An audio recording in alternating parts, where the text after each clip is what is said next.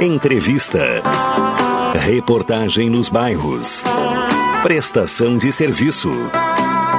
Previsão do tempo. Informações do trânsito. Notícias de Pelotas e da região. Programa Cotidiano. O seu dia a dia em pauta. Apresentação Caldenei Gomes.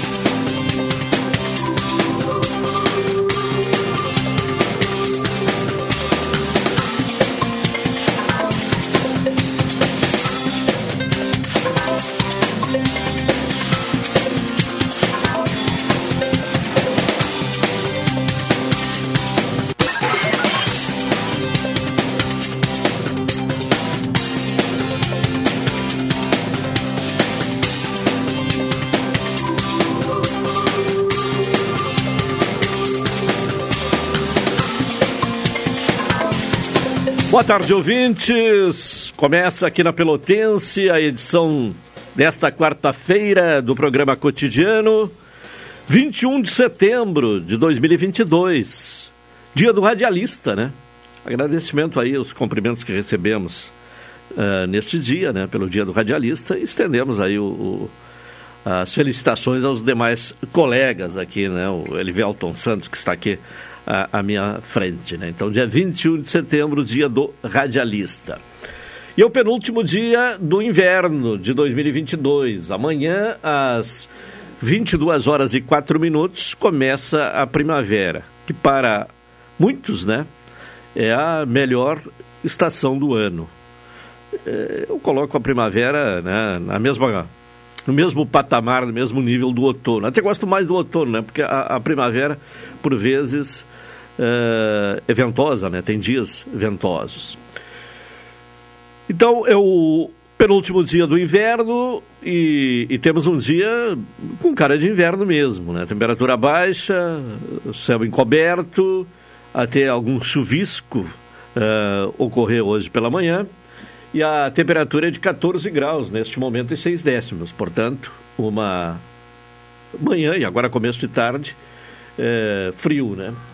A umidade relativa do ar é de 86% e a sensação térmica de 14 graus. A temperatura máxima hoje foi a 14 graus e 7 décimos, às 12 horas e 30 minutos. Então, uh, a a característica né, da manhã né, foi de eh, temperatura baixa. Elivelton Santos me acompanha na parte técnica. O Tony Alves está na central de gravações. A produção deste programa é de Carol Quincoses. Direção executiva da Rádio Pelotense de Luciana Marques. Direção geral de Paulo Luiz Goss. Falamos em nome de Saúde do Povo. Deixe seus pais orgulhosos de você. Adquira o plano casal aposentado com 70% de desconto. Exames eletro e check-up gratuitos, pronto atendimento e internação no Hospital da Santa Casa, com tabela de desconto. Ligue agora para o Saúde do Povo, 33 25 0800 ou 33 25 0303. Saúde do Povo, eu tenho e você tem. NET HD TV com Lau, ligue 21 23 46 23 ou vá na loja na rua 15 de novembro 657 e assine já, consulte condições de aquisição. Aniversário surpresa Guarabara. São mais de 20 mil reais em prêmios na hora das compras. Expresso Embaixador aproximando as pessoas de verdade. Café 35 Off Store na Avenida República do Líbano, 286 em Pelotas. Telefone 3028 35 35. Doutora Maria Guarete Zago, médica do trabalho. Consultório na Rua Marechal Deodoro, número 800, sala 401. Telefones para contato 32 25 55 54, 30 25 20 59, 81 14 10 00. Sicredi, gente que coopera, cresce. Vamos saber da previsão do tempo, vamos ao boletim meteorológico do Centro de Pesquisas e Previsões Meteorológicas da Universidade Federal de Pelotas. Informações nesta quarta-feira com Gustavo Razeira, que traz, portanto, a previsão do tempo. Nesta quarta-feira, áreas de instabilidade associadas a um sistema de baixa pressão continental provocam pancadas de chuva ao longo do dia nas regiões norte, nordeste, central e leste do estado. Além disso, uma frente fria começa a adentrar o Rio Grande do Sul, ocasionando pancadas de chuva nas regiões oeste, extremo sul e ao longo da fronteira com o Uruguai. As temperaturas sofrerão pouca elevação. A temperatura mínima registrada hoje na estação agroclimatológica no campus do Capão do Leão da FUPEL foi de 11,7 graus às 6 horas da manhã, umidade máxima de 97% às 4 horas da manhã. A previsão do tempo hoje para Pelotas e região é de céu nublado, passando a nublado com chuvisco à noite. Os ventos estarão de sudeste a sul, fracos a moderados, e a temperatura não passa dos 16 graus. Na quinta-feira, céu nublado com pancadas de chuva durante a manhã, passando a parcialmente nublado à tarde e céu claro à noite. A temperatura mínima ocorre à noite. Os ventos estarão de sudoeste, fracos a moderados, com rajadas ocasionais. A temperatura oscila entre 8 e 12 graus. Na sexta-feira, céu claro. Os ventos estarão de oeste a sudoeste, fracos a moderados, com rajadas na madrugada. A temperatura mínima prevista é de 5 graus e a máxima de 18. Este boletim foi elaborado pelos meteorologistas Gustavo Razeira e Vladair Morales de Oliveira, do Centro de Pesquisas e Previsões Meteorológicas da Universidade Federal de Pelotas. Tá bem, Gustavo Caseira com as informações do tempo. 12 horas 40 minutos. Agora Carol Quincoses e as informações do trânsito. Trânsito nesta quarta-feira, Carol. Boa tarde. Boa tarde. Então, nessa manhã, três acidentes foram registrados na cidade. O primeiro aconteceu às 8 horas e 40 minutos da manhã, na Avenida Juscelino Kubitschek, próximo ao supermercado Big, e envolveu lesão corporal.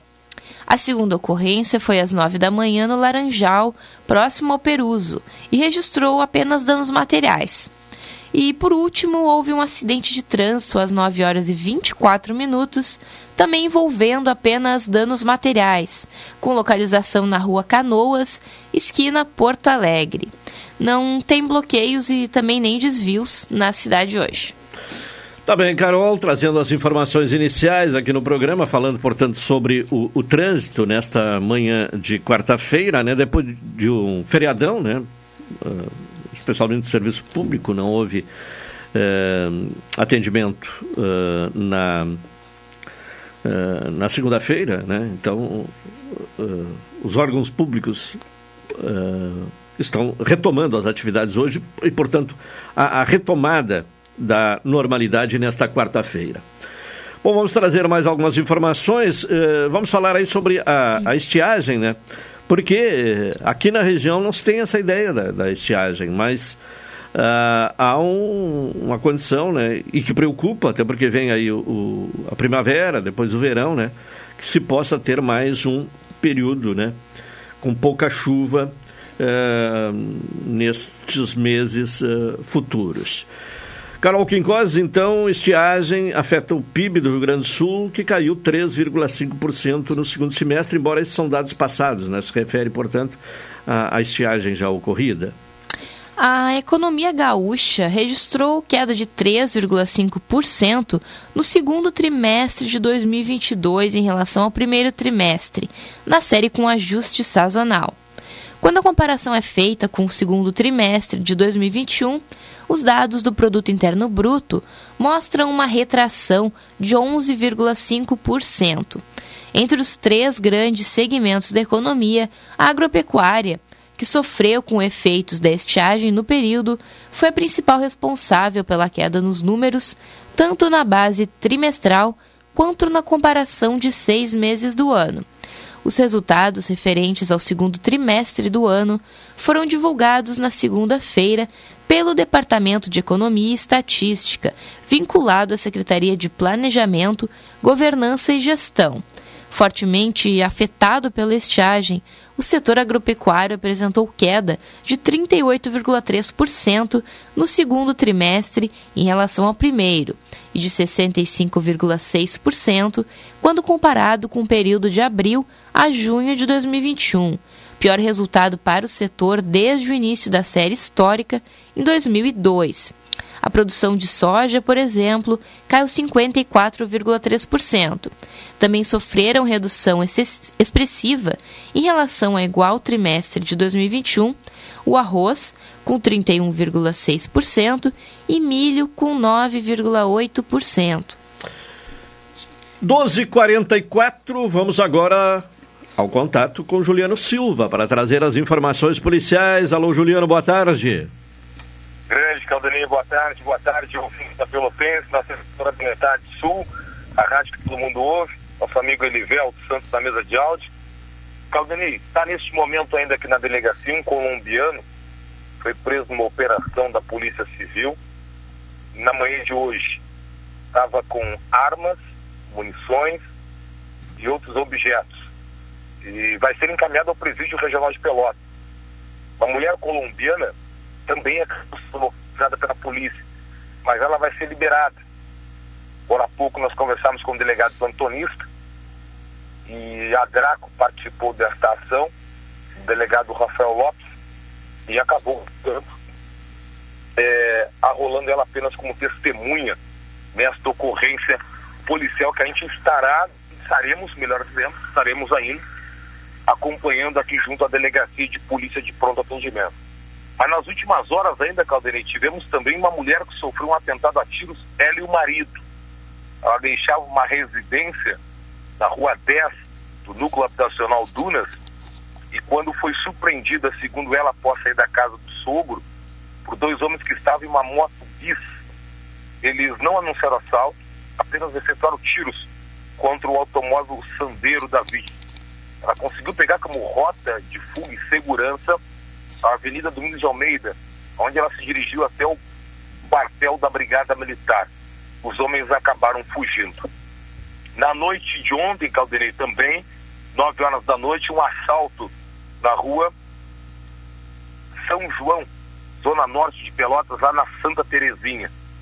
A vítima, proprietária de uma motocicleta CB300 cilindradas, de cor prata, o homem de iniciais IC foi surpreendido por dois homens que chegaram a pé próximo a ele, estavam armados, anunciaram o assalto e levaram a motocicleta que até o momento não foi localizada.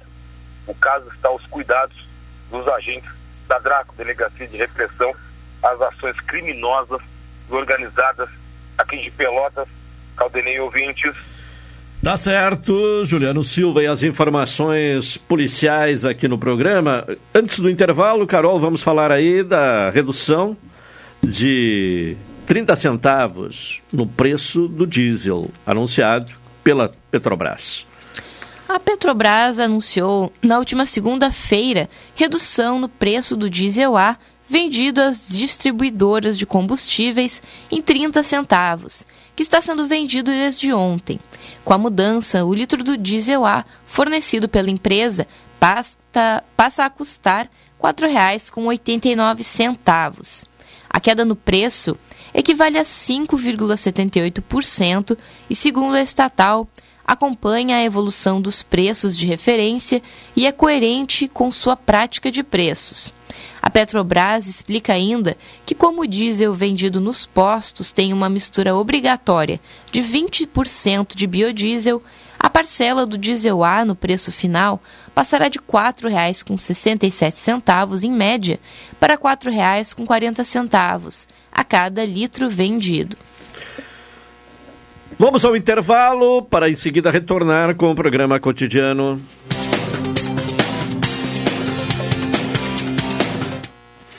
Esta é a ZYK 270, Rádio Pelotense, 620 kHz. Música, esporte e notícia. Rádio Pelotense, 10 kW, a mais antiga emissora gaúcha. A Rádio Show da Metade Sul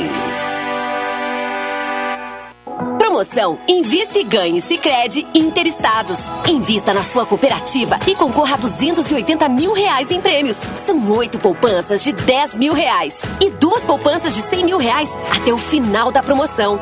E mais, você ainda pode raspar e ganhar brindes da marca Sicredi. Acesse o link da bio no Instagram sicredi.interestados e saiba mais. Invista no Sicredi, onde o seu dinheiro rende um mundo melhor. Eu sempre procurei dar bons exemplos para os meus filhos e netos. É por isso que, mesmo com mais de 70 anos de idade e não sendo mais obrigada a votar, eu continuo indo às urnas. Porque eu quero que a minha neta entenda a importância do voto. Quem vota com ou depois dos 70 anos de idade é mais que uma eleitora, um eleitor. É um exemplo de cidadania. Seja você o maior exemplo. A democracia agradece. Justiça Eleitoral. Há 90 anos pela democracia. Café 35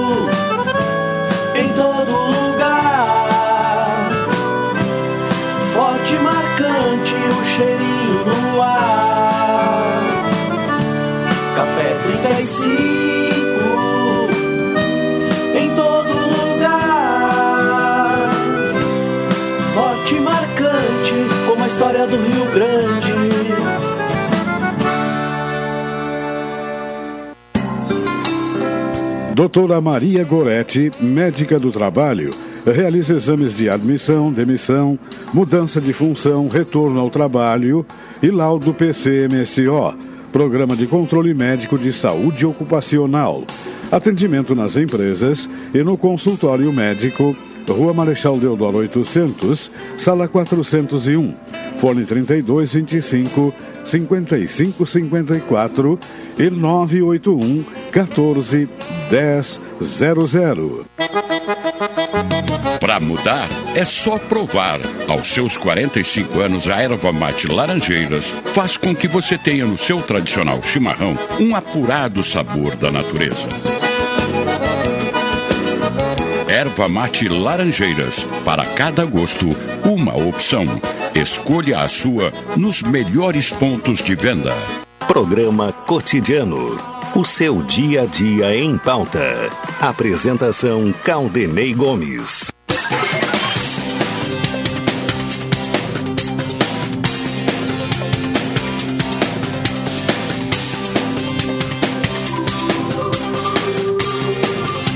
Doze cinquenta e um, estamos de volta com o programa cotidiano aqui na Pelotense. Em nome do Supermercado Guanabara, aniversário Surpresa Guanabara, são mais de 20 mil reais em prêmios na hora das compras. Expresso Embaixador, aproximando as pessoas de verdade. E Café 35 Off Store, na Avenida República do Líbano, 286, em Pelotas. Telefone 3028 3535. Está na hora do comentário de Hilton Lousada. Cidadania e Sociedade. Uma abordagem dos principais assuntos do dia no comentário de Hilton Lousada. Hilton, boa tarde. Alô, ah, ainda não temos? Agora já temos? Hilton Lousada, boa tarde. Boa tarde, Caldenei. Boa tarde, ouvintes da Pelotense. Bom, vamos uh, tratar de quais assuntos nesta quarta-feira. Bem, Caldenei, estamos a menos de duas semanas das eleições e tudo aponta para uma certa mesmice. As candidaturas que se apresentaram e que estarão na urna eletrônica à nossa espera no dia 2 de outubro têm, na minha opinião, deixado a desejar no que tange aos verdadeiros problemas brasileiros mais precisamente quanto às propostas de solução para os verdadeiros problemas brasileiros. O Congresso Nacional fez a parte dele, do modo como lhe convinha. Em termos de votação de projetos, como temos trazido aqui nesse espaço de cidadania e sociedade, os parlamentares fizeram o que deles foi exigido. Votaram os projetos apresentados, com especial atenção aos temas de natureza econômica de interesse do governo federal um desses temas, tratado quase exaustão, foi a questão do aumento do preço dos combustíveis. A discussão, que ganhou contornos graves nos últimos meses, foi preenchida por inúmeras propostas, projetos de lei, propostas de emenda constitucional, decisão do Supremo Tribunal Federal e por aí vai. A política de preços da Petrobras, a política de paridade com os preços internacionais, segue inalterada. Com essas cartas sobre a mesa, restou ao governo, dentro de uma retórica que vem mantendo nos últimos anos, tentar algo residual, algo que mostrasse um mínimo de interesse em diminuir o preço dos combustíveis. E por que algo residual nesse caso? Residual porque o governo está há poucos meses de encerrar a atual gestão. Os governadores estaduais, da mesma forma. Durante os três anos e meio que se passaram, não se viu interesse em modificar substancialmente o preço dos combustíveis. O primeiro presidente da Petrobras a rodar foi Roberto Castelo Branco, indicação pessoal do ministro da Economia, que manteve a política de governança da empresa. A partir de um certo desconforto, desconforto para ser elegante, o aumento nos preços gerou a atitude que todos sabemos. O presidente da empresa foi substituído. Em seu lugar entrou o experiente general Silva e Luna, que ocupou postos de relevo tanto em governos de Lula e Dilma quanto no de Michel Temer. Silvio Luna, então presidente da usina binacional de Itaipu, indicado pelo presidente Jair Bolsonaro, foi redirecionado para o comando da Petrobras. Legalista e conhecedor das regras de compliance, ele procurou atuar respeitando a integridade, gerada em função das questões nada republicanas nas quais o nome da Petrobras esteve envolvido em passado recente. O general cumpriu as regras a política de preços da empresa foi mantida. As questões internacionais que se impuseram desde o início da pandemia, bem como aquelas agregadas em função dos desajustes na economia global, foram enfrentadas pela empresa, mantendo a direção que já vinha sendo seguida. Os preços dos combustíveis continuaram aumentando e as questões que serviram de base aos sucessivos aumentos permaneceram. Pressionados, o general disse que iria seguir a rota. Mas a política segue em outra velocidade e o general foi substituído. O processo de troca foi conturbado. O indicado, o primeiro indicado, era liberal o suficiente para admitir a privatização da empresa. Por questões diversas e já tratadas aqui, desistiu. Como também desistiu o indicado para a presidência do Conselho de Administração da empresa. A solução foi caseira. Colocou-se na função um auxiliar do então ministro das Minas e Energia, Almirante Bento Albuquerque. José Mauro Ferreira Coelho assumiu. Em menos de um mês de gestão, já era cogitada sua saída. Motivo: manteve as regras da empresa, bem como a política de preços. Mas havia um processo eleitoral no meio do caminho. Há um processo eleitoral no meio do caminho a necessidade de diminuição dos preços é algo vital para o governo, principalmente para o presidente da República, que tenta a reeleição. A emergência se fez presente. O nome de Caio Mário Paz de Andrade, outra solução caseira, foi apresentado como novo presidente da Petrobras. A empresa deu um cansaço no presidente, pois o nome demorou mais do que o esperado ao passar pelos trâmites burocráticos de avaliação pessoal a profusão de leis, propostas de emenda à Constituição, discussões entre o governo federal e os governadores, secretários estaduais de Fazenda, prefeitos municipais, parlamentares e ministros do STF, parecia não ter fim.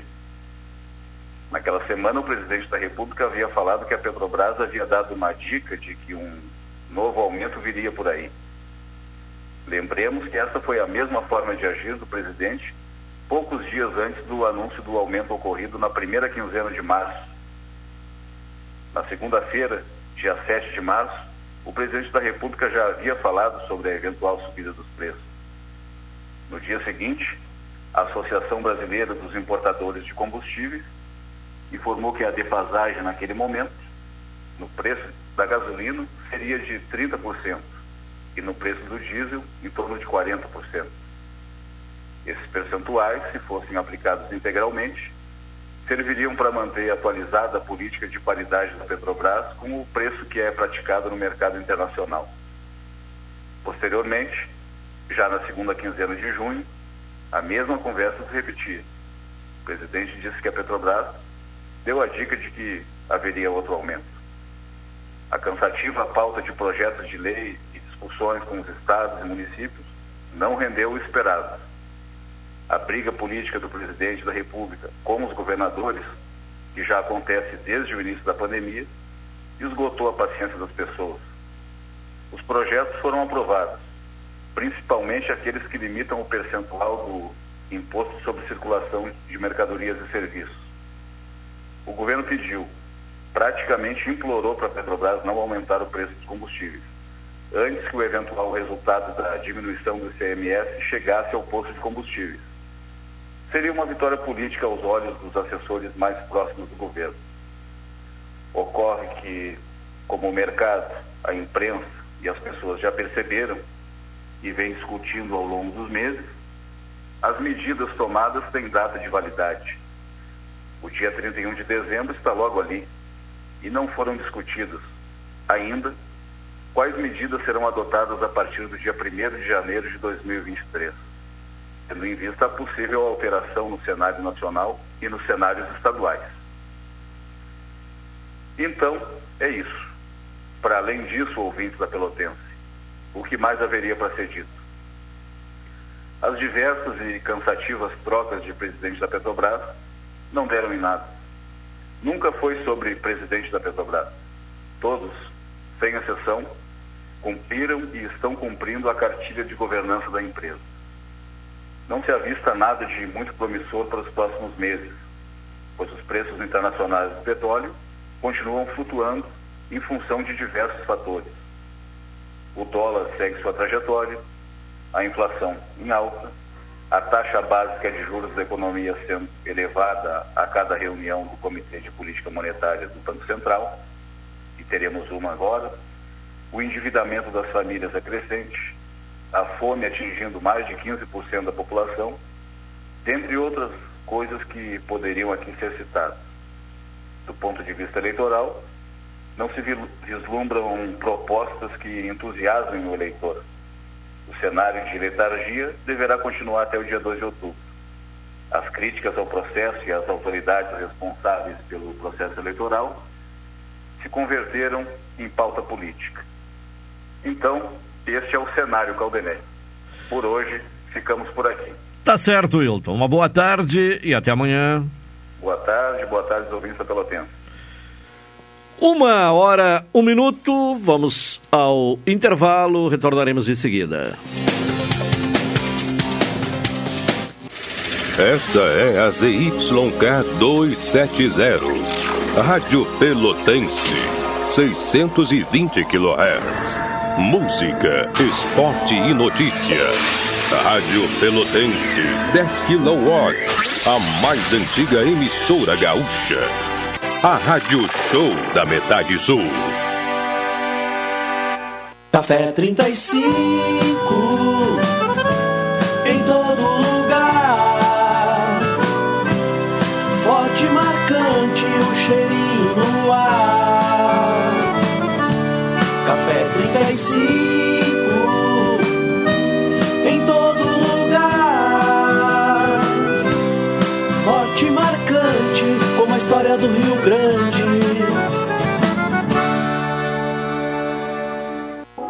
Promoção Invista e Ganhe Sicredi Interestados.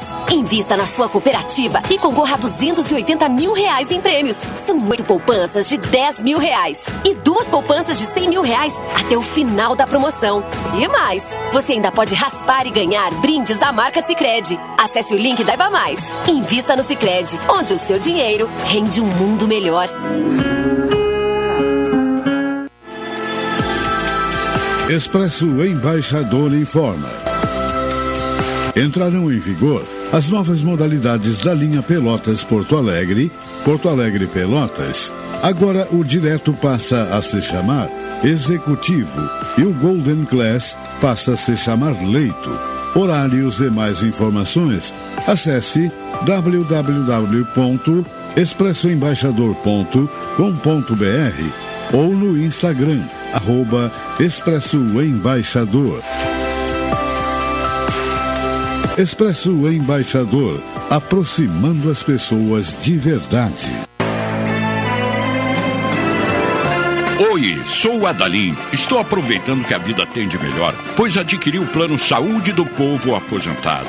Sabe por quê? São mais de 10 anos de mercado, selo ISO de qualidade, mais de 10 mil profissionais no Rio Grande do Sul, consultas e exames totalmente gratuitos, centros clínicos, pronto atendimentos, laboratórios e hospitais, internação em apartamento privativo na Santa Casa com tabelas de desconto Vários tipos de planos a partir de R$ 129,90. Sem carência, limite de idade ou exclusões. Preço super reduzido para clientes UFPEL, IFSUL, Correio, CE, sindicatos, associações e empresas.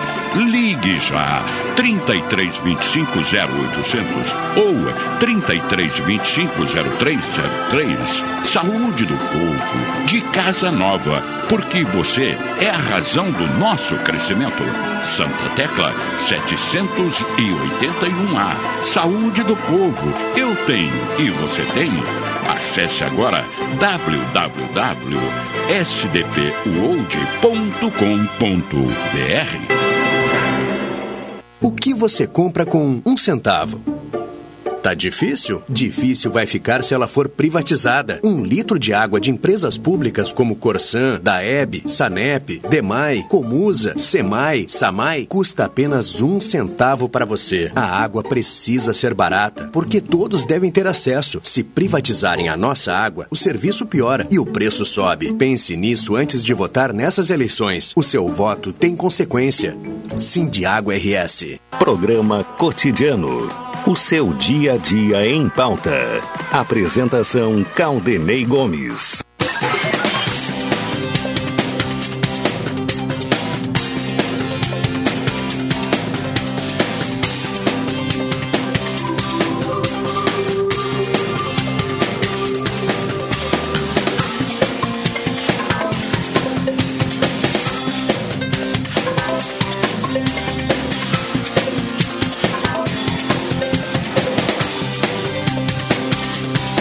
Uma hora seis minutos, seu programa cotidiano aqui na Pelotense. Falamos em nome de Saúde do Povo.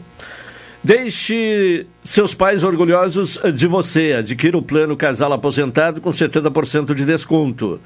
Consultas, exames, eletro e check-up gratuitos. Pronto atendimento e internação no Hospital da Santa Casa com tabela de desconto. Ligue agora para o Saúde do Povo 3325 0800 ou 3325 0303. Saúde do Povo, eu tenho e você tem. Doutora Maria Gorete Zago, médica do trabalho, consultório na rua Marechal Deodoro, número 800, sala 401. Telefones para contato 32 25 55 54, 30 25 20 59, 81 14 1000. Sicredi, onde o seu dinheiro rende um mundo melhor. Vamos eh, voltar aqui com a Carol para falar sobre o prazo, né? Estamos aí há pouco mais de duas semanas para a realização das eleições, né? E o prazo para solicitar a segunda via do título de eleitor termina amanhã, quinta-feira. Termina amanhã o prazo para solicitar a segunda via do título de eleitor em todo o país. Quem perdeu o documento deve procurar o cartório eleitoral da zona onde tem cadastro. De acordo com o Tribunal Superior Eleitoral, para emissão da segunda via do título, o eleitor deve estar quite com a Justiça Eleitoral. Ou seja, não pode ter débitos pendentes, como multas por ausência às urnas ou aos trabalhos eleitorais, como de mesário, ou ainda multas em razão de violação de dispositivos do Código Eleitoral. Nesse ano, o eleitor com situação regular na Justiça Eleitoral pode imprimir o título diretamente na ferramenta Autoatendimento do Eleitor, no portal do TSE, no campo Imprimir o título eleitoral. Tá bem, é, informações então sobre a questão do título eleitoral, né? Prazo final para a segunda via do título, que termina nesta quinta-feira. Vamos uh, seguir ainda com a Carol. É, definido o pagamento do SOS Estiagem para 14 mil famílias gaúchas. Publicado pelo governo do Rio Grande do Sul, o decreto 56.654 definiu o pagamento do SOS Estiagem para o primeiro grupo de beneficiários, formado por quilombolas, indígenas e ribeirinhos residentes em zonas rurais e assentados da reforma agrária. No primeiro momento, receberão benefício de mil reais, em parcela única, cerca de 14 mil famílias com inscrição ativa no CAD Único, em 29 de março de 2022. A política de crédito emergencial contra adversidades climáticas no meio rural, instituída pelo decreto, será coordenada pela Secretaria de Agricultura, Pecuária e Desenvolvimento Rural. Os recursos não reembolsáveis provêm do Fundo Rotativo de Emergência da Agricultura Familiar, estabelecido pela Lei 11.185 de 1998. Uma hora nove minutos. Uh Ocorre neste momento né, eh, uma greve, né, está deflagrada uma greve nacional uh, dos uh, servidores da empresa brasileira de serviços hospitalares, a EBSER. E aqui em Pelotas né, temos o Hospital uh, Escola, né, da Universidade Federal, também o Hospital da FURG, em Rio Grande, que possivelmente, em função desta greve, terão mudança né, na sua, no seu sistema de atendimento. Para falar, inclusive, sobre os motivos da greve, né, contato com Reginaldo Valadão, que é diretor do Sindicato dos Servidores da EBSER. Reginaldo Valadão, boa tarde. Boa tarde, Claudinei. Boa tarde, ouvintes da Pelotense. Bom, quais Estamos são. aí na Sim. luta. Na luta, né? Uma, uma greve eh, por tempo indeterminado. Quais são os motivos que eh, eh, causaram essa eh, greve, que levaram os eh, servidores da IBCER à greve? Bom, Claudinei e ouvintes, mais uma vez nós estamos na luta contra a retirada de direitos e também reivindicando a reposição salarial, que já está a quase 30% de salário corridos, eh, salários e benefícios, esses que já estão corridos em média de 30%, uma perda inflacionária, e também contra a retirada da, da insalubridade, que a empresa ainda insiste em querer retirar a insalubridade do, dos trabalhadores do salário base, querendo passar para o mínimo, mínimo e ofertando uma, uma reposição onde não vai ter reflexo nenhum. Sim. Bom, é- essa questão da reposição salarial, ela já se estende há algum tempo, né? Na, na data base não tem havido a reposição inflacionária, é isso? Justamente, é, a database já estamos encaminhando à quarta database onde a empresa não quer acertar a reposição, não aceitou nesse período de negociações onde a ministra do TST é, propôs 20% sem retroativos anteriores, dos anos anteriores, só desse ano, a partir de janeiro até a assinatura dos acordos coletivos, e, e ela se negou. E estamos então nessa luta pela database 2023, onde a empresa nem avaliou, analisou o acordo coletivo de trabalho, está negando o usufruto dos abonos, que são dois abonos anuais, que os trabalhadores têm direito, e assim como proibindo de tirar algum, eh, realizar algum outro benefício do acordo coletivo de trabalho, porque eles entendem como não foi julgado eh, o 2022-23, que os trabalhadores não têm direito de usar alguns benefícios eh, do acordo coletivo. Sim. E os trabalhadores estão nessa luta, porém, com consciência eh, da importância que o serviço deve ser mantido. As, urgências, as emergências eh, estão atendendo com 60% dos trabalhadores. As UTIs PED e NEL estão com 100% dos trabalhadores. A, as UTI geral adulta com 60% a 70% dos trabalhadores eh, da Força de Trabalho funcionando. Os outros setores, que são os setores que não têm pacientes críticos, está com a demanda de 30% da força de trabalho e quem organiza o remanejamento é, é a, as chefias, as divisões de enfermagem dentro dos hospitais. Sim. Uh, e até por isso, né, por, por esses uh, uh, já chegando a quatro data base, datas base sem a reposição inflacionária, essa perda em torno de 30%, então, no salário dos trabalhadores, é isso? Sim, essa perda está chegando em torno de 30%. E o pior de tudo é que a empresa não está valorizando seus trabalhadores, não levou em consideração a pandemia, o quanto os hospitais federais hoje ainda são referência em todo o Brasil, né? E sob a gestão da EBSER. É, então, a gente precisa de valorização, de respeito. Né? Os trabalhadores já chegaram a um limite de indignação. Estão indignados com, esse, com essa gestão que está na EBSER né, é, na pessoa principalmente do general Ferreira e do senhor Rodrigo Barbosa, que é o chefe de divisão de, de recursos de pessoas, divisão de pessoas, que está à frente das negociações, mas com muita incompetência. Não conseguiu avançar nem quando a juíza propôs, quando a ministra, a senhora Adelaide, propôs o avanço das negociações de, para encerrar e partirmos para, para um próximo database ali, mas ele não conseguiu nem ser competente para estar realizando isso. Como então, é esse se... movimento é nacional, como Sim, você colocou. Claro. É, exato. Como é que se forma, como, como, é que é composta a direção da, da EBSER? Ela é indicação do governo? Como é que é que se dá exatamente? Sim, a EBSER é, é indicação do governo. Sim. É, é, hoje em dia lá o presidente da EBSER é o senhor general Oswaldo Ferreira, né? É, que nunca esteve à frente das negociações e quem negocia é o chefe de divisão de gestão de pessoas, o senhor Rodrigo Barbosa, no Nacional. E ele já disse que tinha retirado a pauta de insalubridade é, das negociações, depois ele, na frente da ministra, ele retornou com essa pauta, né, que isso aí vem causar um prejuízo enorme na grande maioria, da, em 80%, 85% dos trabalhadores da EBSEP, é, então, os trabalhadores não desse mesmo momento, mas ele vem insistindo, tentando levar os trabalhadores cansados. Só que o cansaço que os trabalhadores tiveram é o cansaço mental e aí veio a indignação de parar. Chegou a hora de parar e, e continuar parado até que se tenha uma resolução. Visto que eles impetraram com, com um mandado de suspensão, dizendo que não era legal, o TST já avaliou legal, por causa que não tem nada a ver com, a, com o movimento anterior de 2020. Então, nós continuamos em greve até que, se, que tenha alguma resolução dos trabalhadores. Aqui na região, em Pelotas e Rio Grande, a adesão ela é satisfatória?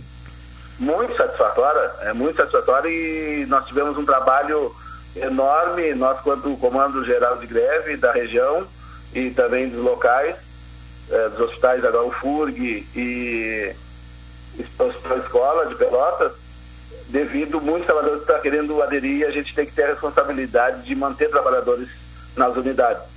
Né? É, hoje eu sei que já houve impactos na, na questão da, do centro obstétrico aqui, porém no centro obstétrico continuaram duas médicas trabalhando, no é, 50% da força da enfermagem, força de trabalho da enfermagem, então as emergências foram atendidas, teve parto normal, teve parto de emergência, mas uh, algumas coisas diretivas, aí como também tem a Santa Casa, esses são encaminhados à Santa Casa. Oh, oh, nesse caso, Rio Grande, né?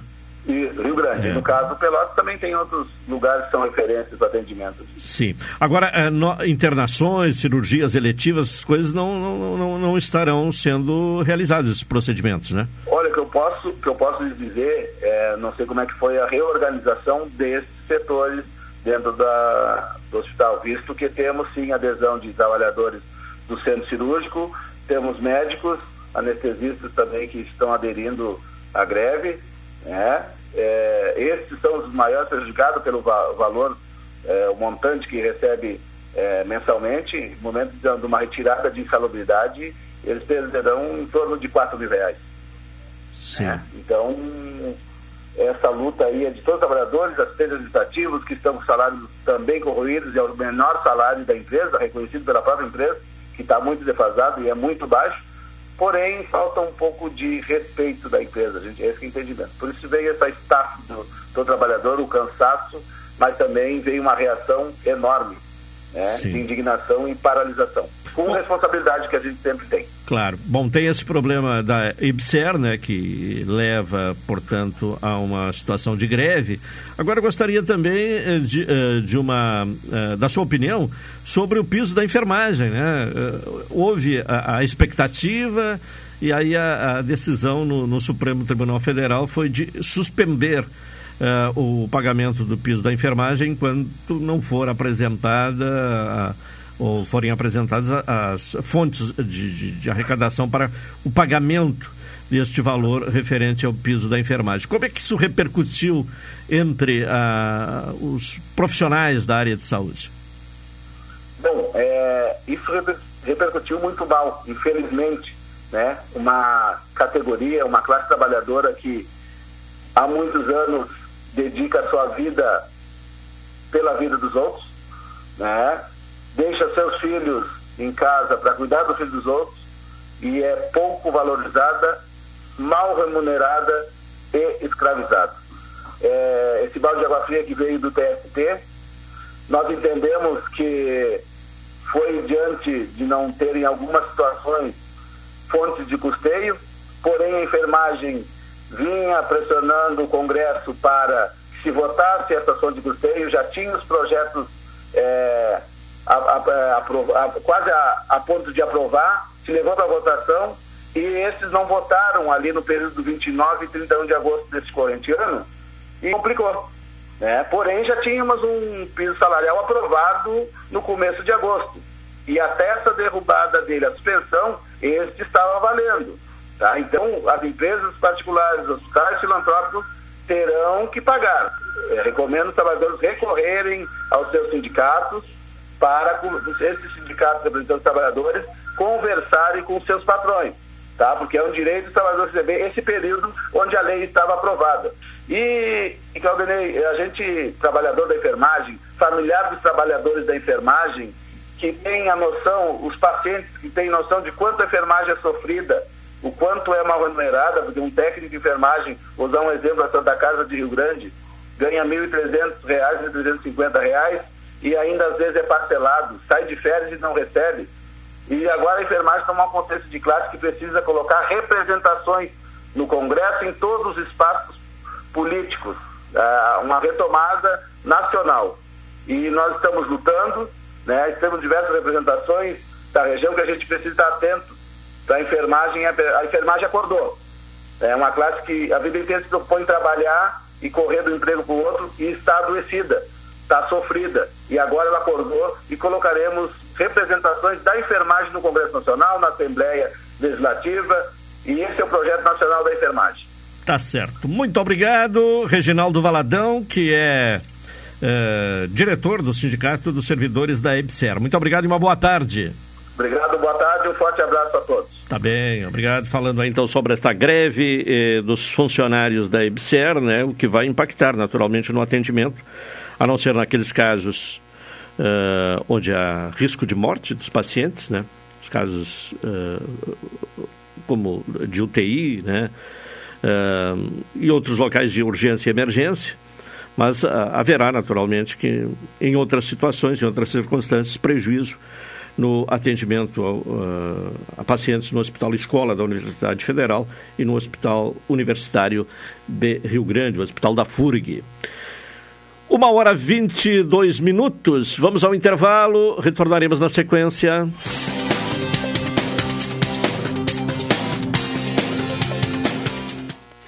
Esta é a ZYK 270, Rádio Pelotense, 620 kHz. Música, esporte e notícia.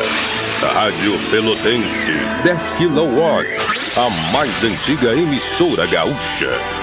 A Rádio Show da Metade Sul. Mesárias e mesários são peças fundamentais para as eleições 2022. Assim funciona a democracia. Construir o país que você quer também depende da sua atitude. Quer ser parte da solução? Seja mesária ou mesário nas eleições. Cadastre-se em justiçaeleitoral.jus.br barra mesário. Com você, a democracia fica completa. Justiça Eleitoral. Há 90 anos, pela democracia. Oi, sou o Adalim. Estou aproveitando que a vida tem de melhor, pois adquiri o plano Saúde do Povo Aposentado. Sabe por quê? São mais de 10 anos de mercado, selo ISO de qualidade, mais de 10 mil profissionais no Rio Grande do Sul, consultas e exames totalmente gratuitos, centros clínicos, pronto atendimentos, laboratórios e hospitais, internação em apartamento privativo na Santa Casa, com tabelas de desconto Vários tipos de planos a partir de R$ 129,90, sem carência, limite de idade ou exclusões. Preço super reduzido para clientes UFPEL, IFSUL, Correio, CE, sindicatos, associações e empresas. Ligue já 3325 0800 ou 3325 0303. Saúde do povo, de casa nova, porque você é a razão do nosso crescimento. Santa Tecla 781A. Saúde do povo, eu tenho e você tem. Acesse agora www.sdpuold.com.br. Transportadora Fonseca Júnior é VaptVupt por você. Ligue 053 32 78 7007 e transporte suas encomendas com praticidade, rapidez e segurança. O agro é minha vida e a tua também. Aí a 96 Expofeira, de 3 a 9 de outubro na Associação Rural de Pelotas. Exposições, comércio, leilões, atrações culturais, shows com Cristiano Quevedo, de Barbaridade, Joca Martins, Grupo Querência. Show nacional, o baile do Nego Velho. E a apresentação do Grupo TOL. Escaneie o QR Code e garanta seu ingresso. Realização Associação Rural de Pelotas. Expresso Embaixador informa. Entrarão em vigor as novas modalidades da linha Pelotas Porto Alegre, Porto Alegre Pelotas. Agora o direto passa a se chamar Executivo e o Golden Class passa a se chamar Leito. Horários e mais informações, acesse www.expressoembaixador.com.br ou no Instagram, arroba Expresso Embaixador. Expresso Embaixador, aproximando as pessoas de verdade. Café 35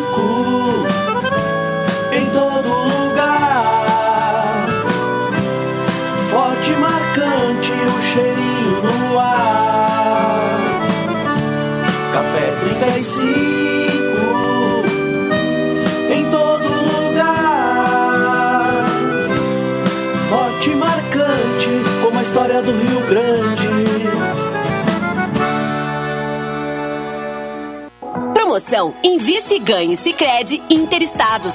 Invista na sua cooperativa e concorra a 280 mil reais em prêmios. São oito poupanças de 10 mil reais e duas poupanças de 100 mil reais até o final da promoção.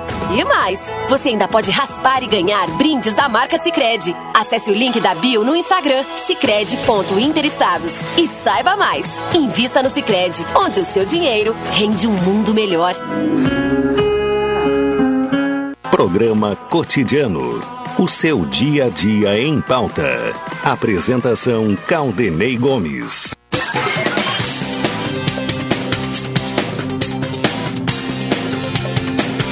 Uma hora 27 minutos, estamos de volta com o programa cotidiano NET HD TV com Now, ligue 21 23 46 23 ou vá na loja na rua 15 de novembro 657 e assine já. Consulte condições de aquisição.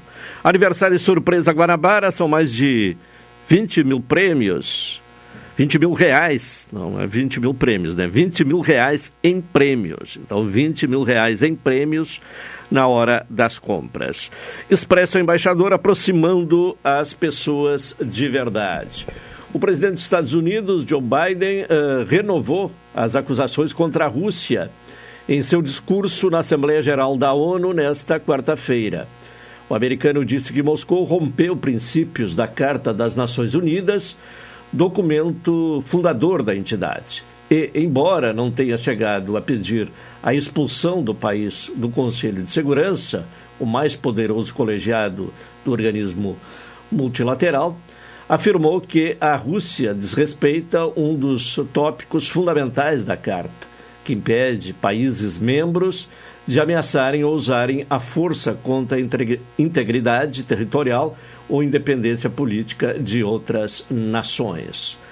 A guerra da Ucrânia, referida por Biden, ganhou uma nova escalada com o um anúncio feito por uh, Vladimir Putin nesta quarta. O presidente russo determinou pela primeira vez a mobilização de até 30 mil reservistas, aliás, 300 mil, de até 300 mil reservistas para o conflito, uh, para o conflito e voltou a ameaçar adversários com uma guerra nuclear.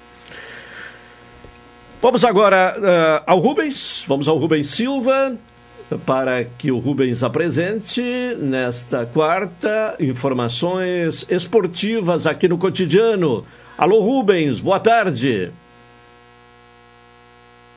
Boa tarde, Caldenei Gomes e ouvintes do Cotidiano. Nesta quarta-feira, o Pelotas fará o último teste antes da estreia na Copa Tarciso Flecha Negra. O Lobo volta a enfrentar o Sindicato dos Atletas do Rio Grande do Sul em novo jogo treino às 15 horas no Parque Lobão.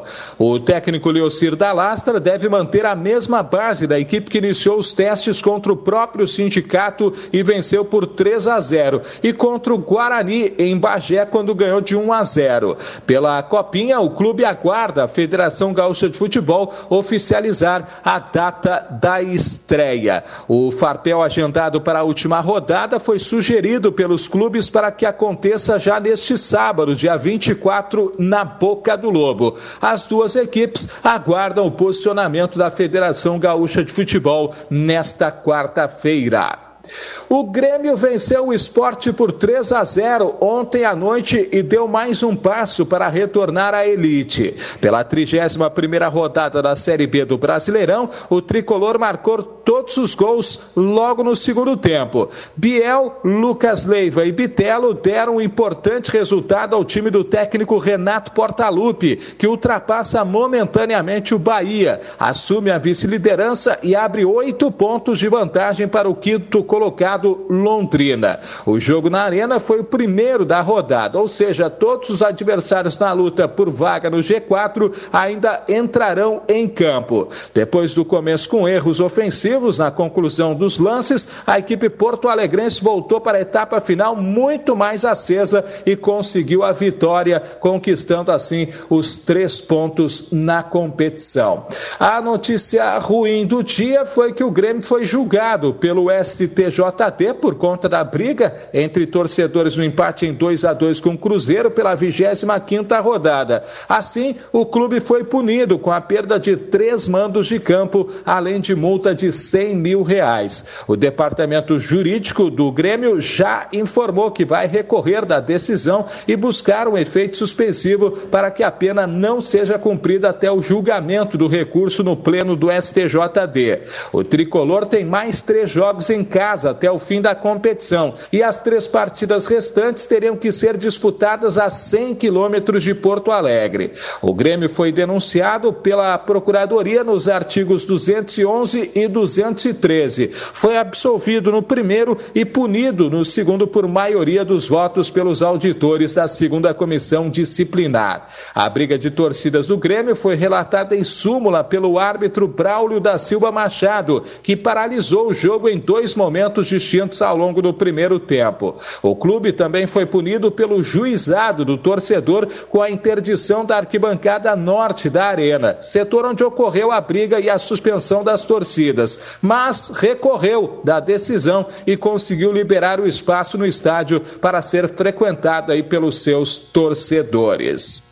No segundo treino na França, o técnico Tite montou a seleção brasileira que vai enfrentar Gana em amistoso amanhã no estádio Oceane em Le Havre, às 15 horas e 30 minutos horário de Brasília. Na atividade, o treinador colocou Éder Militão na lateral direita. O defensor já atuou como lateral no São Paulo e também no Porto, mas é zagueiro titular do Real Madrid nas últimas duas temporadas. Danilo, único lateral direito convocado, participou da atividade na equipe reserva. Tite, na convocação, havia dito que poderia usar Militão ou Ibanhes na posição. No funcionamento da equipe, Paquetá saía pela direita com Rafinha, também deslocado na direita, Vini Júnior e Richardson pela esquerda e Neymar posicionado atrás do quarteto era o responsável pela criação. Os titulares treinaram com Alisson, Éder Militão, Marquinhos, Thiago Silva e Alex Teles, Casemiro Lucas Paquetá, Neymar, Vini Júnior e Rafinha, Richarlison no ataque.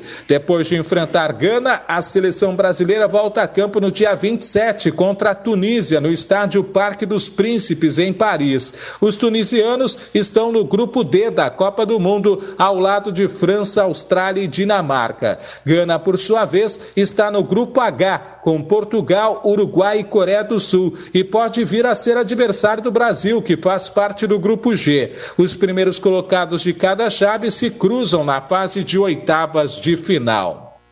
A CBF sorteou ontem a ordem dos mandos de campo das finais da Copa do Brasil entre Flamengo e Corinthians nos dias 12 e 19 de outubro. O Flamengo terá a vantagem de decidir o torneio em casa, no Maracanã. O campeão leva 60 milhões de reais nesta final, enquanto o vice fica com 25 milhões. Os dois já acumulam aí cerca de 16 milhões e 800 mil reais por terem avançado nas fases anteriores anteriores. O sorteio contou com a presença do técnico Dorival Júnior e do meia Diego Ribas pelo Flamengo. Pelo Corinthians estiveram presentes o técnico Vitor Pereira e o goleiro Cássio. Nesta edição, os dois rivais entraram só na terceira fase, assim como os outros times que disputaram a Copa Libertadores. O Timão passou por Portuguesa do Rio de Janeiro, Santos, Atlético Goianiense e Fluminense. Já o Rubro Negro eliminou Altos do Piauí, Atlético Atlético Mineiro, Atlético Paranaense e São Paulo. Tanto Corinthians quanto Flamengo buscam o quarto título do torneio. O Timão venceu em 95, 2002 e 2009 e o Rubro Negro levantou a taça em 91, 2006 e 2013. Com os destaques dos esportes, falou Rubens Silva. Abraço, Caldenei.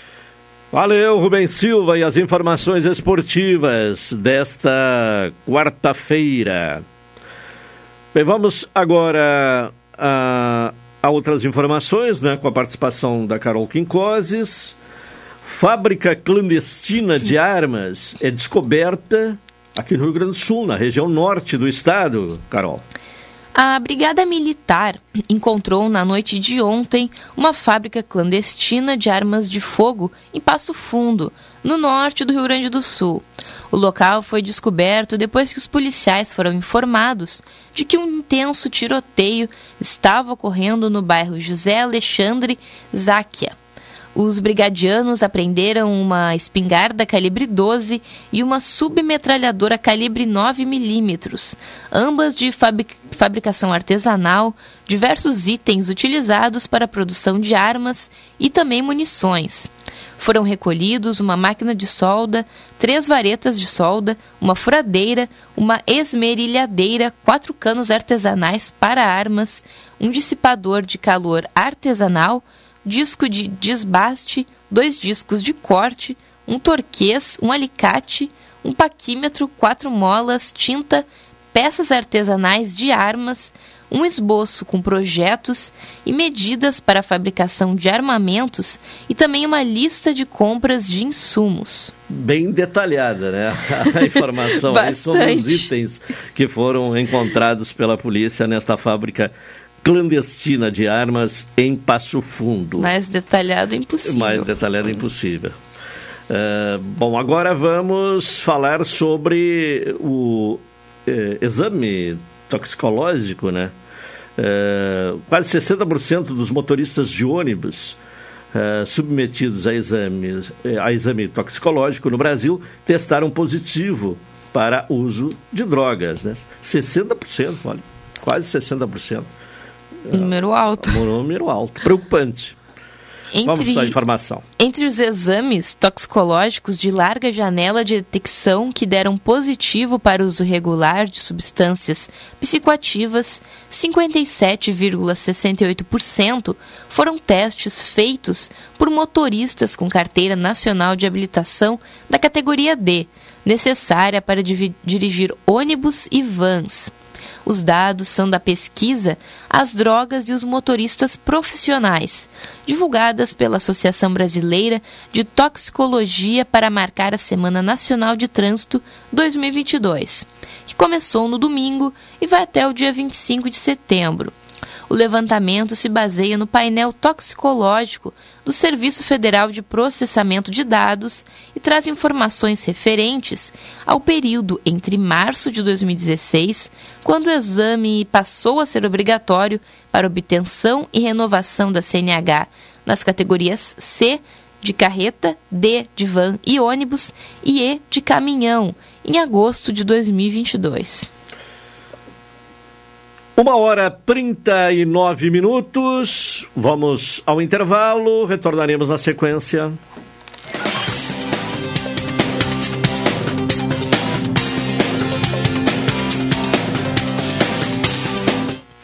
Esta é a ZYK 270, Rádio Pelotense, 620 kHz.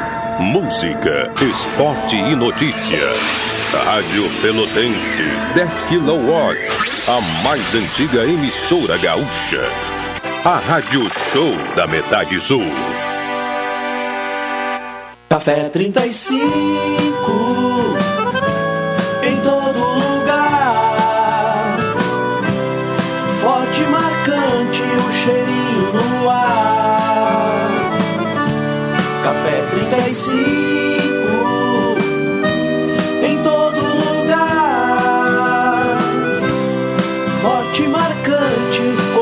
Do Rio Grande.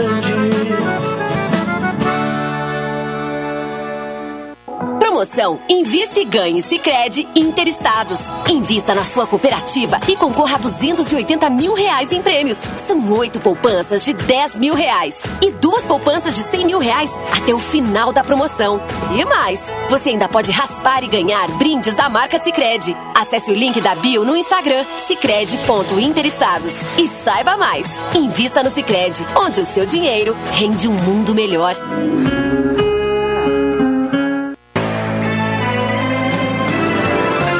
Oi, sou Adalim. Estou aproveitando que a vida tem de melhor, pois adquiri o plano Saúde do Povo Aposentado.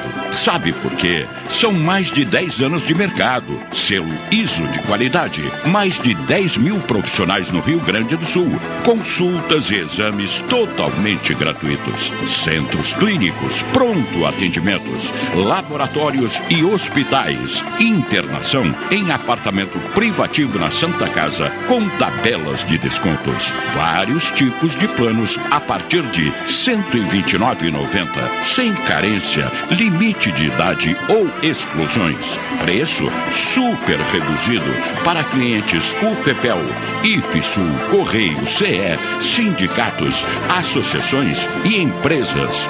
Ligue já 3325 0800 ou 3325 0303. Saúde do povo, de casa nova, porque você é a razão do nosso crescimento. Santa Tecla 781A. Saúde do povo, eu tenho e você tem.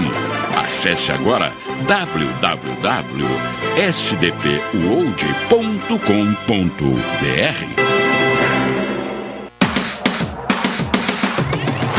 Exposições Rurais de Primavera é aqui na Rádio Pelotense. O apoio: Massas e Biscoitos Zezé, Cidel Eletroturbo Diesel, Semear Produtos Agrícolas e Veterinários, a Pau Desinfestações, Puro Grão, a Piaguazina e a Infosafras, tudo para irrigação. Programa Cotidiano. O seu dia a dia em pauta. Apresentação Caldenei Gomes.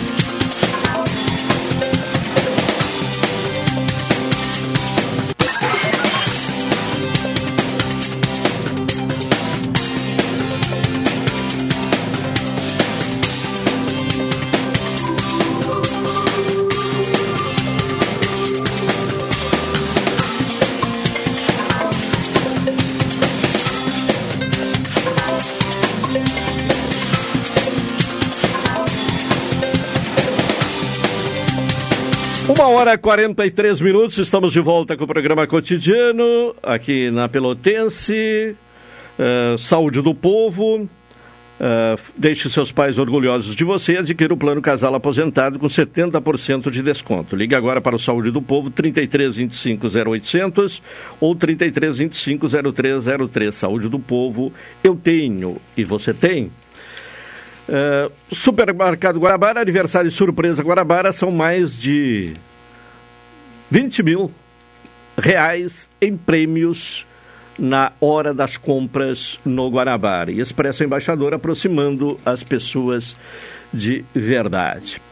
Bom, vamos falar hoje sobre uh, as ações aí no sentido de atender às necessidades da pessoa idosa.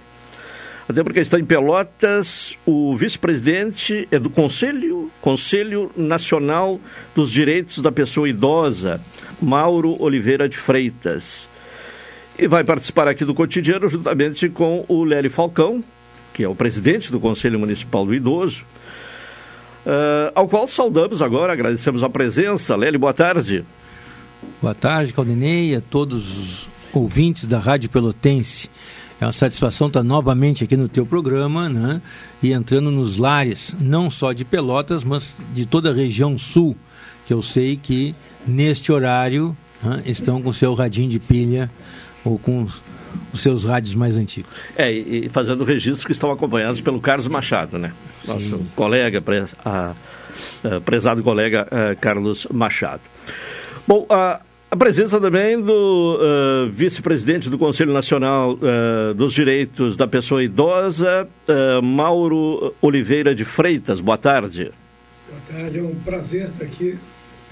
Eu queria saudar todos os ouvintes, dizer da importância do trabalho que vem sendo feito pelo Conselho, do idoso aqui do, de Pelotas e da importância da matéria e desse espaço aqui para a gente falar sobre essa matéria. Bom, qual a agenda, Lélio, que vai ser é, é, Olha, cumprida nós, aqui em Pelotas? É, nós temos tido, desde a nossa posse, né, a vontade de que Pelotas avance em diversas áreas e se torne um polo, como Pelotas é um polo educacional, cultural, econômico e tal.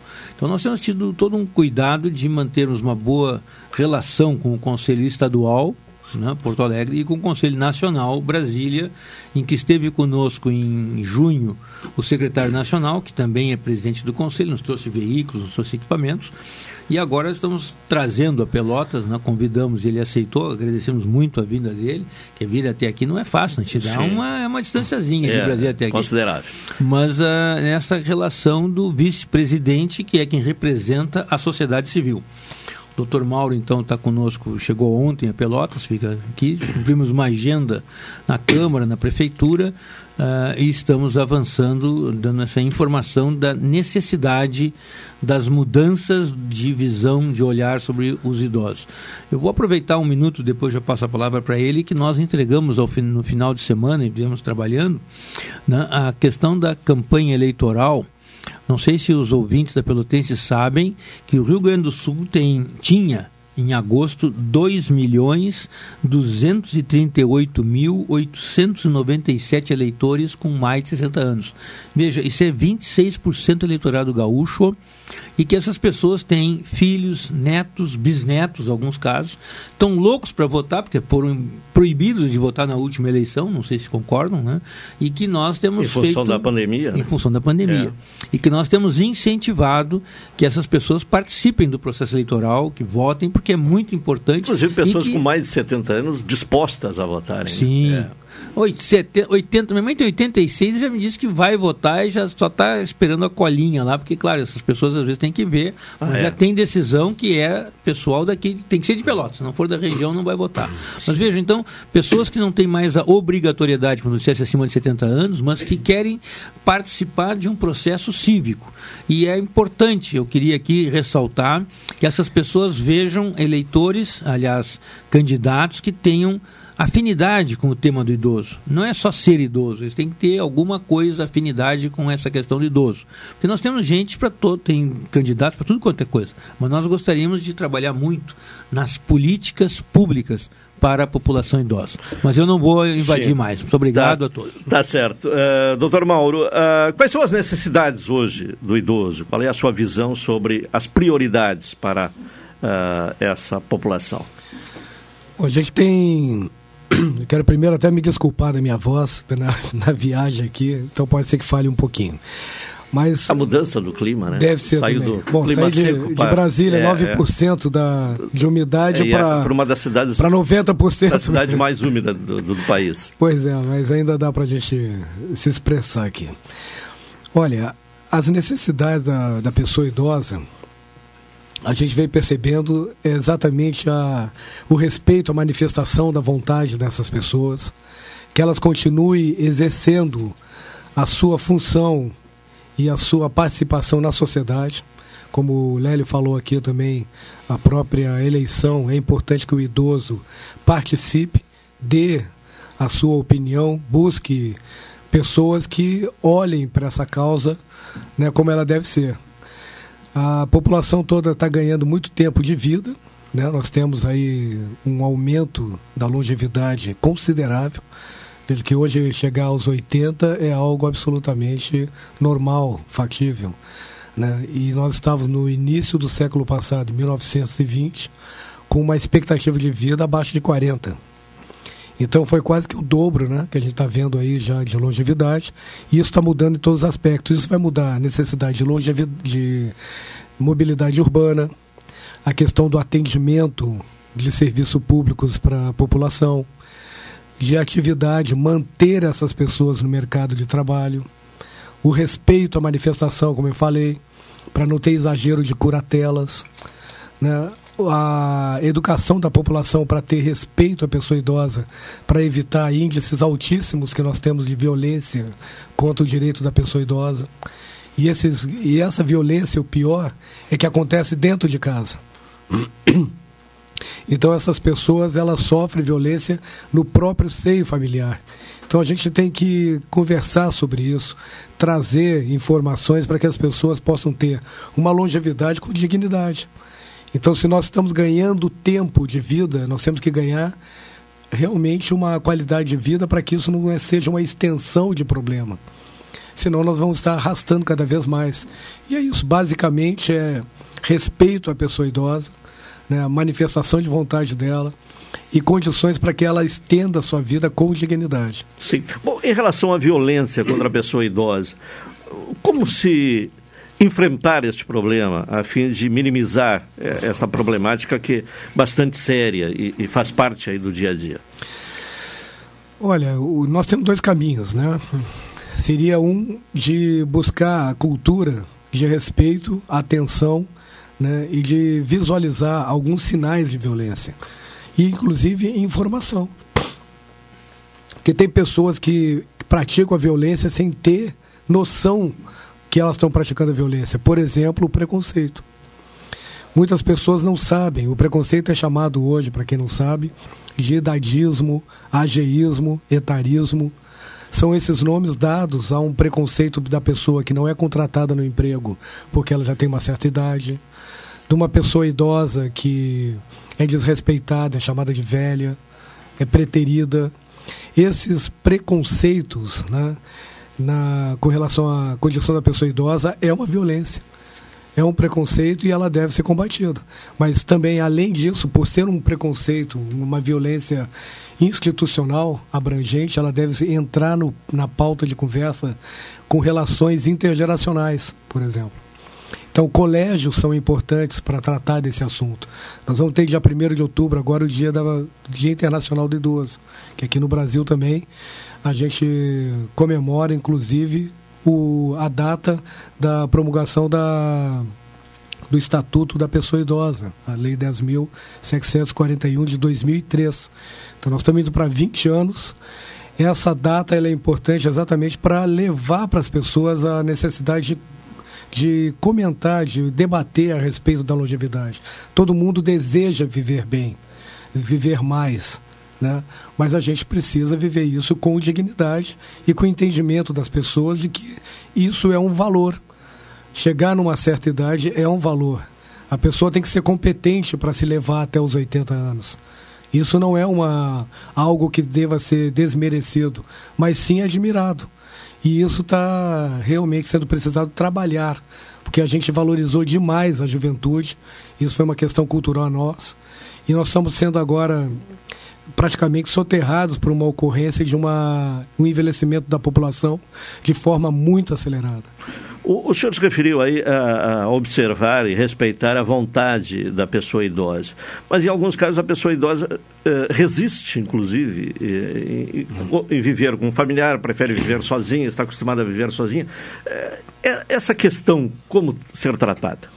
Pois é, isso é uma. Às vezes a gente querendo fazer até algo de especial, alguma coisa em favor de alguém, a gente atropela o interesse dessa pessoa por algo, né? o, o, a, o que, que realmente ela quer. Isso, por exemplo, vamos falar de um caso bem concreto: dirigir automóvel. Isso é algo que vai acontecer com todo mundo. Todo mundo tem direito à mobilidade, mas nós podemos dirigir automóvel até que idade? Né? A gente pode dirigir automóvel até a idade que nós conseguirmos dirigir automóvel. Não é a idade que vai fazer com que isso seja ou não um fator de poder ou não dirigir um automóvel, mas as condições físicas e psíquicas para isso. Isso é que tem que ser levado em consideração em todos os casos. Uma pessoa, por exemplo, que quer morar numa instituição de longa permanência, porque não quer incomodar o filho ou quer uma certa individualidade, e o filho não deixa ele sair de casa, quer que ele continue morando junto, porque tem amor ao pai, ele não quer que ele vá para uma instituição de longa permanência, mas esse, essa não é a vontade dele por mais que o filho possa achar que é um abandono do pai, sair de casa, que ele não vai ser tão bem cuidado como em casa, a manifestação de vontade tem que ser obedecida. Só não é obedecida o direito de uma pessoa idosa quando ela deixa de ter condições de se expressar. É aquela pessoa que não é mais orientada. Então essa pessoa passa por um processo de interdição, que tem que ter um laudo médico para dizer que ela não tem mais condições de expressar suas vontades, e ela é curatelada. E aquele curador, que geralmente é o filho ou, o marido, a esposa, né, é que vai fazer com que a manifestação de vontade dele, que não é mais possível, seja suprida por uma decisão de outro.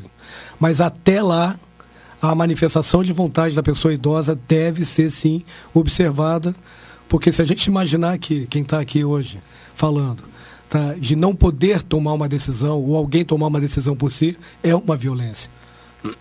Então, por mais esquisito que seja, a gente não pode de decidir a profissão do outro, a gente não pode decidir o que, que o outro vai gostar de comer ou não, se ele quer viajar ou não, que horas dorme, que religião ela quer praticar, com quem ela quer se relacionar. Então, é essa a questão. Para a dignidade humana, a manifestação de vontade que está direito tá ligado diretamente aos direitos humanos deve ser observado para que essa longevidade seja uma longevidade com dignidade, vida e manifestação própria de vontade. Bom, voltando a esta questão da violência contra a pessoa idosa, como o senhor avalia a questão de rede para atendimento dessas pessoas? E até gostaria também da resposta do Lélio, como é que está estruturada esta rede aqui em Pelotas? Bom, a gente tem. Desculpe a gente tem avaliado que não existe como aplicar a política pública se, a, se o Estado, o município, o próprio governo federal não aparelhar de uma rede de proteção. O que, que é essa rede de proteção? É toda, todos saberem como tratar uma pessoa idosa. Uma pessoa idosa que vai num pronto-socorro, ela precisa ser atendida adequadamente para a idade dela. Uma pessoa que vai numa delegacia de polícia dizer que está é, tendo algum conflito com o filho, ela deve ser atendida de uma forma diferente.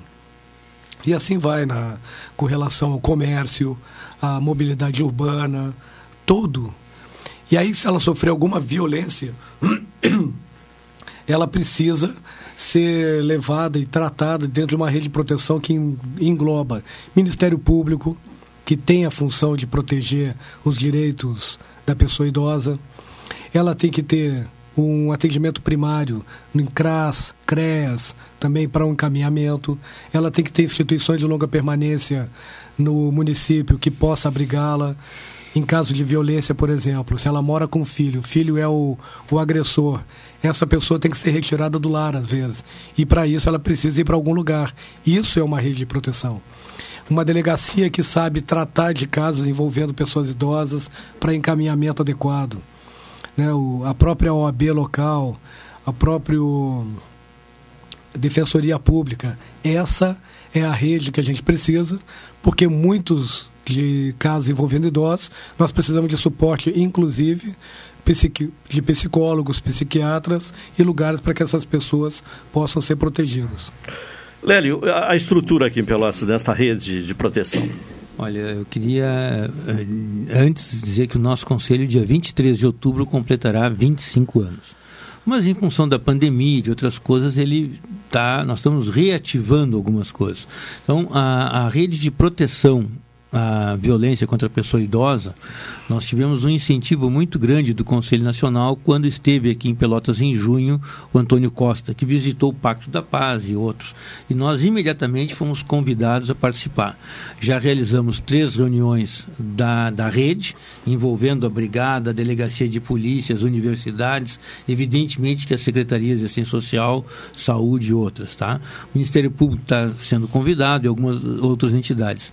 Uh, ainda temos um trabalho muito longo pela frente, como eu disse, face da pandemia, face outras coisas, mas uh, estamos trabalhando. Acho que tivemos uma reunião excelente hoje na Câmara e outra com a prefeita, que entendem a, essa mudança necessária, ou seja, o que havia antes para as crianças, daqui a pouco vai ter que ter para os idosos, que são casas de acolhimento, centros dias, ampliar o número de uh, instituições de longa permanência, que segundo o Willi, que é o nosso vice-presidente, diz que para cada uma das pessoas que estão hoje asiladas, teriam três ou quatro que estariam aguardando e gostariam de estar lá. Nós temos hoje, Pelotas, 970 pessoas que estão hoje vivendo nos asilos, que são as instituições de longa permanência para idosos, é o nome adequado hoje, né? mas são uma, uma área, temos então muito a crescer e Pelotas tem necessariamente que se adequar a esses novos tempos.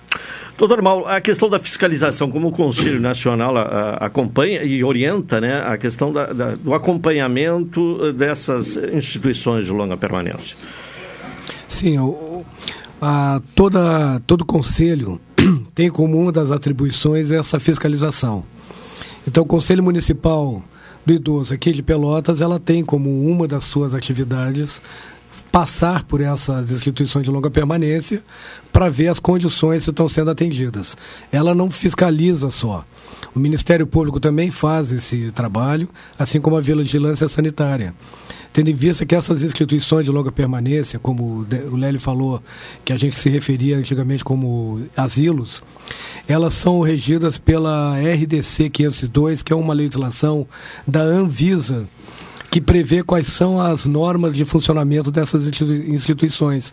Então, essas instituições hoje, ela não pode funcionar simplesmente da cabeça de quem dirige. Ela tem regramentos próprios que têm que ser observados. E nessa fiscalização está também os conselhos, que devem fazer também essas vistorias e, inclusive, interferir na, na, na entrega de alvará de funcionamento. Agora, o próprio Conselho Nacional da Pessoa Idosa está disponibilizando uma cartilha para que a, os conselhos em todo o Brasil possam se valer de uma orientação de como fazer essa fiscalização. Então, quem tem alguma, algum interesse, alguma dúvida a respeito disso, pode procurar no site do Conselho Nacional do Idoso e lá vai encontrar uma cartilha que vai dizer dessa, desses itens que devem ser observados. Bom, uh e, e, e, o Conselho Nacional, né, claro que tem que acompanhar todo o, o país e, e, o Brasil é um país muito desigual, deve ter situações bem é, diferenciadas no, no, no, país, né, em relação a esta questão estrutural, né, de, de, de proteção ao idoso. É, o Conselho Nacional do Idoso, ele se preocupa e tem mais foco, né, naquilo que diz respeito a uma legislação mais abrangente, né, um tratamento direto com o Congresso Nacional, com o próprio estatuto da pessoa idosa. Né? E ela tem como atividade, por exemplo, por que, que a gente acha tão importante o trabalho que o Lélio está fazendo aqui no, no Conselho Municipal do Idoso de Pelotas, né? que aliás é um conselho que chama atenção pela sua atividade, pela sua ação. Né? Ela é importante porque existe uma coisa chamada Conferência Nacional né, do Direito da Pessoa Idosa.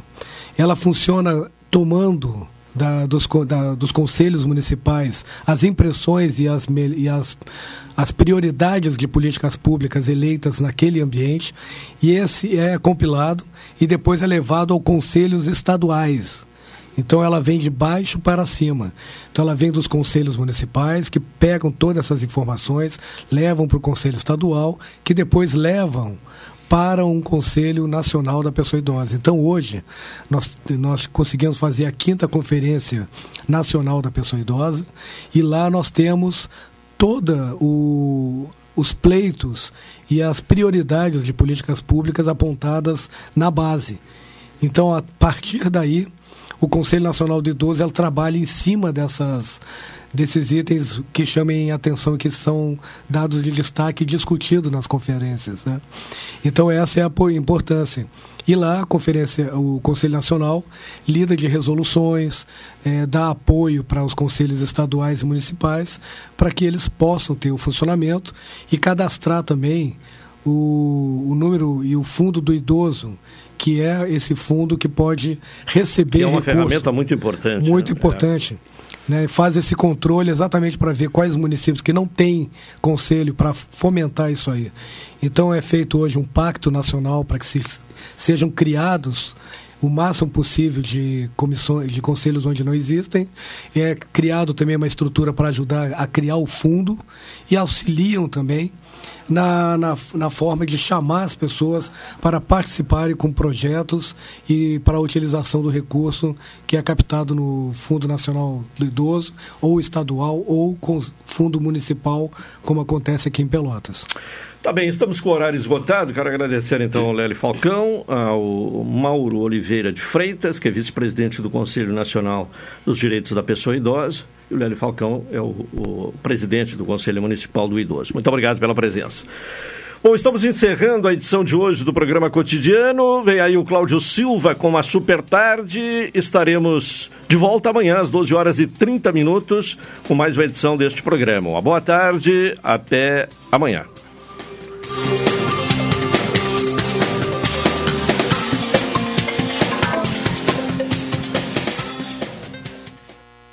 Esta é a ZYK 270, Rádio Pelotense, 620 kHz. Música, esporte e notícia. Rádio Pelotense, 10 kW, a mais antiga emissora gaúcha. A Rádio Show da Metade Sul.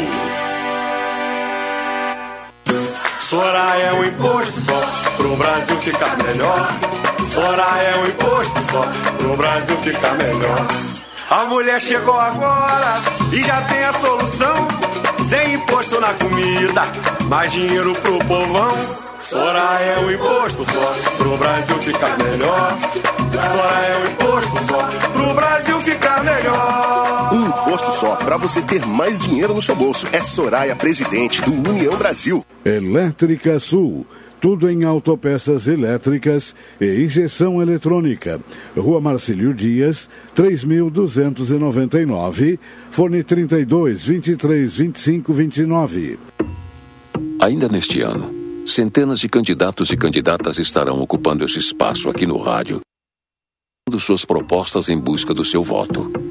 Por isso, em nome de mais de 12 milhões de pessoas com deficiência intelectual ou múltipla no país, nós viemos aqui fazer uma promessa também. Prometemos continuar sendo o principal instrumento de educação, acolhimento e socialização das famílias desses gaúchos tão especiais. Mas para isso, você que é candidato ou candidata, tem que prometer que, se eleito, vai prestar mais atenção no trabalho que as APAES realizam todos os dias, com quase nada de recursos e políticas públicas. Ah, desculpe se a nossa campanha não é como a sua, com imagens e um jingle bonito. Mas uma coisa é certa: o que a gente promete, a gente cumpre há mais de 60 anos. A paz do Rio Grande do Sul. Você não imagina do que a gente é capaz. Apoio Rádio Pelotense 620 AM. Todo mundo ouve. Se você sente dores nas articulações e não sabe mais o que fazer para ter seus movimentos de volta, conheça e experimente agora mesmo Reuma Max Cápsulas, um suplemento 100% natural que vai auxiliar seu organismo a produzir colágeno e ainda é um excelente anti-inflamatório. Só ele reduz inflamações, combate doenças reumáticas como gota, reumatismo e ainda fortalece seus ossos. Seus movimentos simples de volta com Reuma Max. Reuma Max, nas melhores farmácias e drogarias de sua cidade. À venda nas farmácias São João. O seu voto é uma escolha. E nesta eleição, você pode escolher a coerência, a lealdade e quem ajudou Bolsonaro a transformar o Brasil. O Onix foi o primeiro parlamentar que acreditou que nós poderíamos chegar. Esteve comigo nos momentos mais difíceis. Sempre um leal companheiro. Sou parceiro de primeira hora do presidente Bolsonaro. E juntos, ele em Brasília e eu aqui, vamos transformar o Rio Grande e a vida de todos os gaúchos e gaúchas para melhor. Onix, meu governador! 22. Coligação para defender e transformar o Rio Grande. PL, Patriota, Republicanos e Prós. Vem aí a nossa próxima atração. Programa Super Tarde. Está começando Super Tarde. Super Tarde. Sua participação. Participação. Muita música, música, música, música, mensagens. Alto Astral. Está no ar. Super Tarde. Vamos entrar numa nova dimensão. Thank you. You are cleared through voice print identification.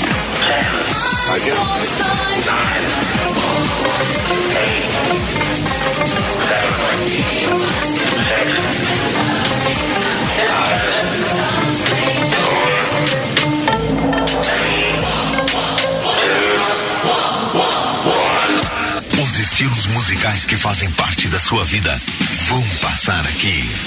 Super Tarde.